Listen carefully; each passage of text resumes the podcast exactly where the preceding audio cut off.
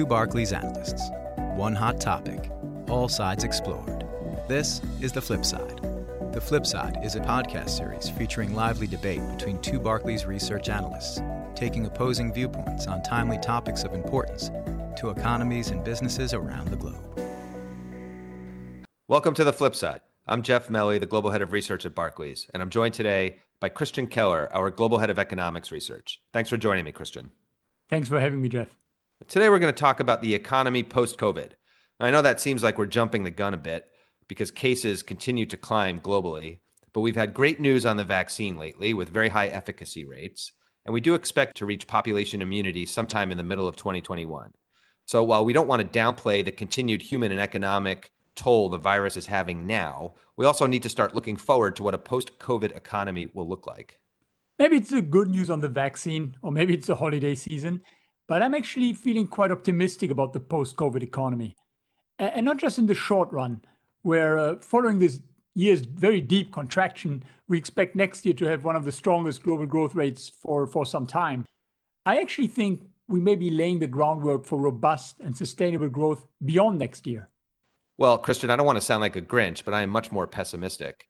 Now, in the short run, I agree that the combination of good news on the vaccine front and the major fiscal and monetary stimulus that has been enacted will make for a pretty swift recovery next year. Beyond that cyclical rebound, I think we're going to be dealing with the economic aftershocks of COVID for some time. Well, it's interesting. We agree about the strong outlook in the short run, and you know, we do think that next year should be probably the highest growth rate since right after the global financial crisis. But we disagree on the long term. Now, typically, when recoveries have significant momentum, they do have a good chance to become self-sustaining. Unfortunately, Christian, COVID has been such a severe shock to the economy that there's room for both a meaningful immediate recovery and longer term disappointments. My pessimism is based on our poor experience with crises, most recently and obviously after the global financial crisis, the global economy suffered a major setback in the trend of growth. That means that growth rates were lower post crisis than they were beforehand, and that lasted for over a decade. That translates into a lot of missing output. So while we may have a robust recovery in the immediate aftermath of the pandemic, the end state will be even slower growth again. It is true that trend growth globally was lower after the global financial crisis. But I think there are reasons to believe that the recovery from the COVID crisis may be better than that after the global financial crisis. In 2008 9, we experienced a massive global financial crisis, and we have a lot of evidence through history that trend growth after such financial crisis is down and for a long time. Uh, and COVID has certainly caused a lot of problems, but systemic issues in the financial system is not one of them. That is true. Certainly, the reforms put in place to stabilize the financial system seem to have worked. But I think you're being too quick to dismiss parallels between the current crisis and the last one. We may not have a balance sheet recession in the financial sector, but we do have a massive increase in government debt. The fiscal stimulus enacted globally in response to COVID has been enormous, actually, far in excess of what was done over the global financial crisis. We're even seeing it from countries that have been very reluctant to expand their deficits, like Germany. And while all this spending was likely necessary to minimize the damage done by COVID, I think it will weigh on the recovery going forward. Look, the main reason why financial crises lead to poor recoveries is that the credit channel becomes disrupted. Banks can't get money to the right borrowers if everyone is repairing the balance sheets. This time around, we should not have that problem, even if we likely see some increase in non performing loans. Indeed, what we are seeing is a massive buildup of excess savings in form of deposit at banks. So if and when confidence returns, this could, in principle, massively boost credit growth and demand. Yeah, again, I agree that the pressure on banks is limited. In fact, if anything, banks are a source of strength for the economy during this crisis. It's not just banks that have to repair their balance sheets after a crisis, it's governments too.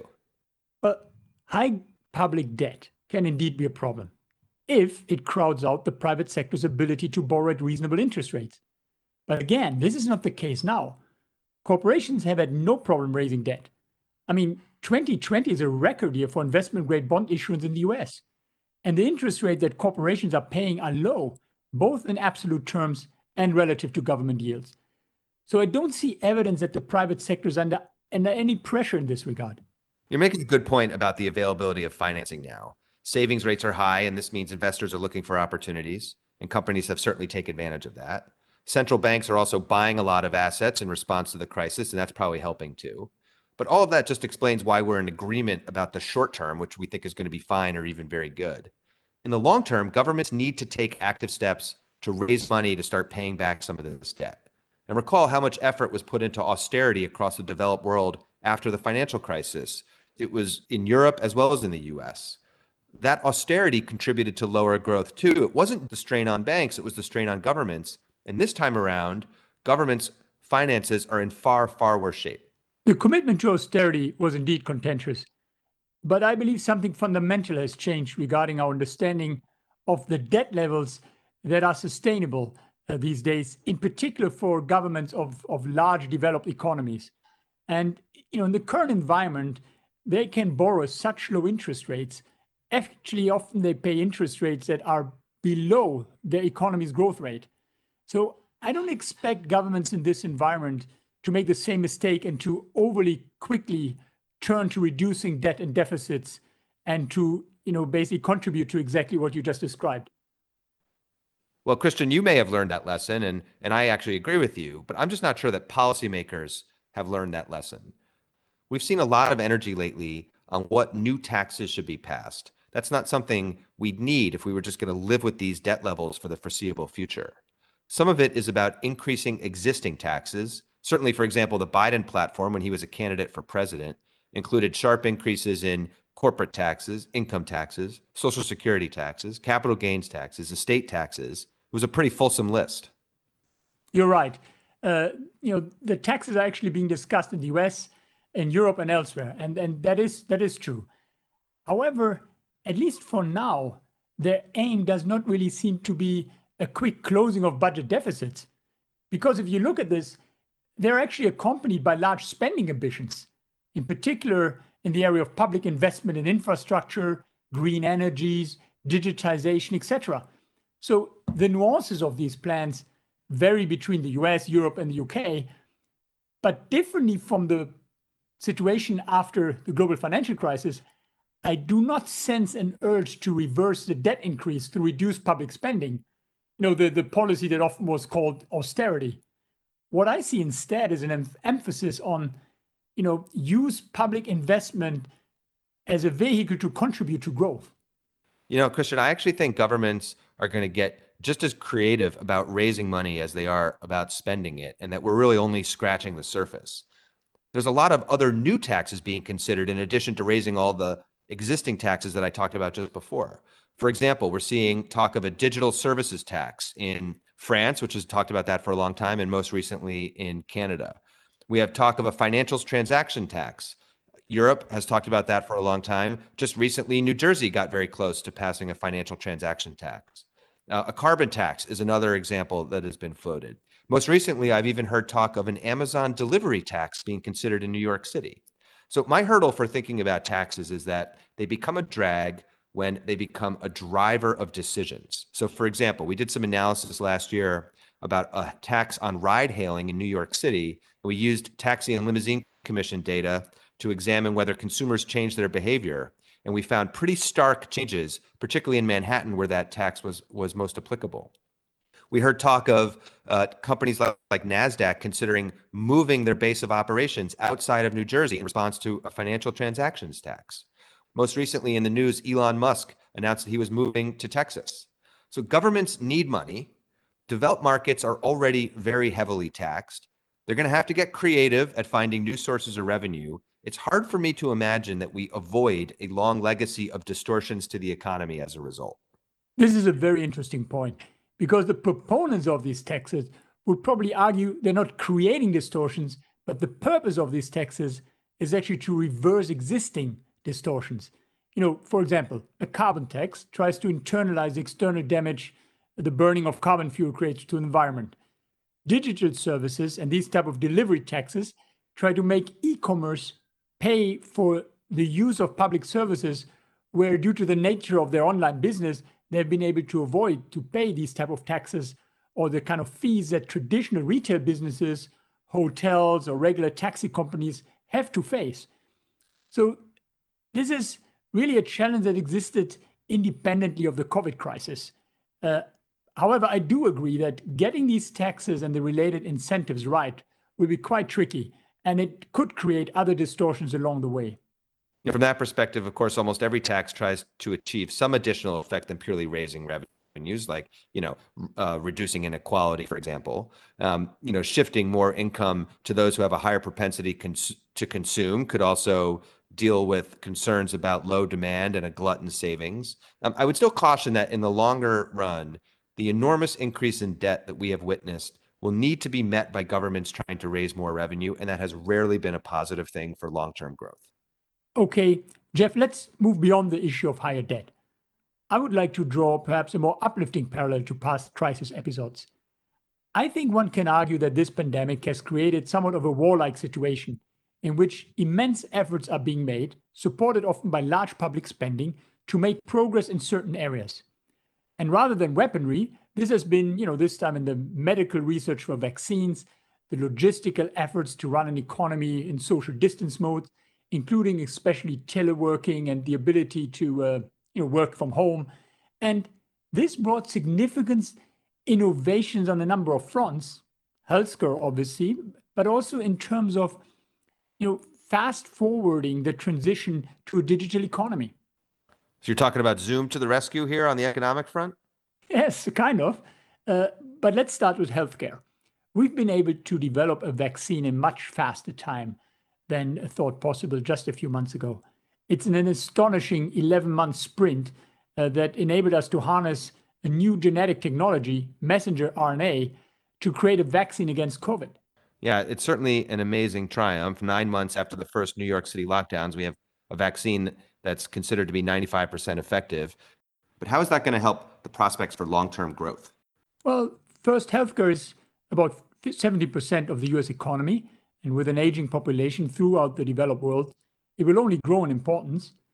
And from what I understand, this messenger RNA technology could become a new, much more widely applied, powerful medical tool that turns cells into bespoke protein factories, so to say. Some research has been underway on this for a long time, but with limited attention. And now there has been this sudden breakthrough that could really make a difference.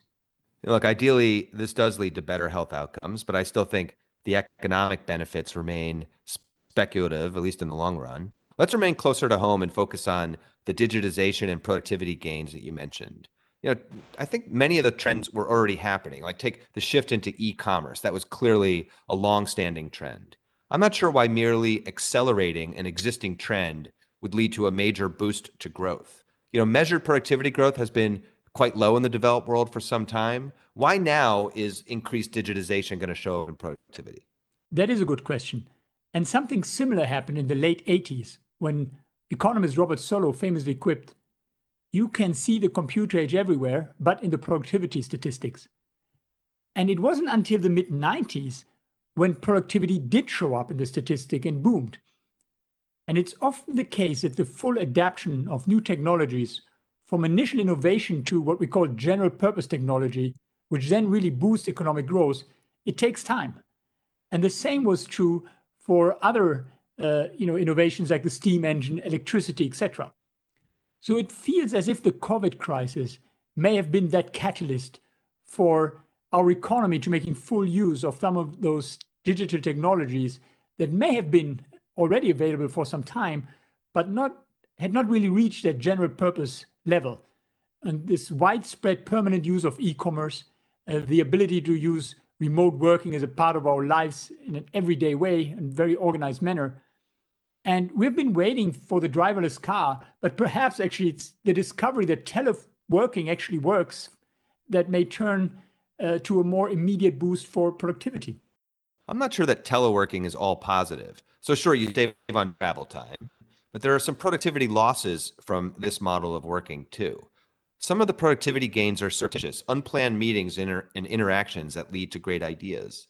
That's the reason why we have centers of excellence like regional centers of finance or manufacturing or technology where you, you know they form into a cluster you're basically suggesting that we would lose all of those gains in exchange for a little bit less time on the subway or the tube and that that would end up being positive for growth i do agree that calculating the net productivity gains may not be straightforward But I think one can assume that in a non pandemic environment where teleworking is no longer a necessity, only the efficient arrangements will become permanent. We now have the capacity to find a balance where before we did not. I think this option must be a boost to efficiency. I can see why a hybrid model where you do more working from home and less commuting could could result in a lot of saved time and then that time gets redeployed into some combination of work and leisure and so that ends up being a boost to the economy but there's another path it could take which would have no effect you know there, there's this concept known as the marchetti constant which seems to have held throughout history whereby workers are willing to commute about an hour a day into work and you know in the stone ages that meant that you had to walk an hour and of course today that means you know sitting on a train for an hour but if workers simply concentrate their commuting time, let's say you only go in the office three days a week, but you're still willing to do the same sort of weekly commute, maybe you just move further away. And so we don't actually have any saved productivity. It's just that you facilitated sort of a more dispersed environment in terms of where people live. First, I would say, I think there are a lot of jobs where the reliance on chance encounters to spur huge innovations is just not realistic. Uh, there are a lot of jobs that can be done primarily or entirely from home with savings in real estate, commuting, carbon consumption, etc. More importantly, the savings I'm talking about are not limited to commuting time. In a truly digital economies, economy, there are all sorts of efficiencies, you know, Internet of Things, smart technology, increased efficiency in supply chains, etc. The point I'm trying to make is that we crossed to the Rubicon. You know, technology is now embedded in our day-to-day way of doing things. And that is necessary for these improvements to take a hold. And I think COVID, in many ways, fast forwarded that process. All right, Christian, I can see that you're quite enthusiastic about this transition. And of course, I am also looking forward to the day when my smart refrigerator orders my milk for me. Uh, we're going to watch this tension between the drag from high debt and the benefits of improved technology play out over time. In the meantime, clients can read our latest take on how all aspects of COVID will affect the economy in our latest global outlook entitled Emerging from COVID Shadow, which is available on Barclays Live. That's all for now from this Barclays podcast. Thanks for listening, and we'll catch you next time on the flip side. For more insights about this topic, clients can log into Barclays Live or find out more at barclays.com/ib.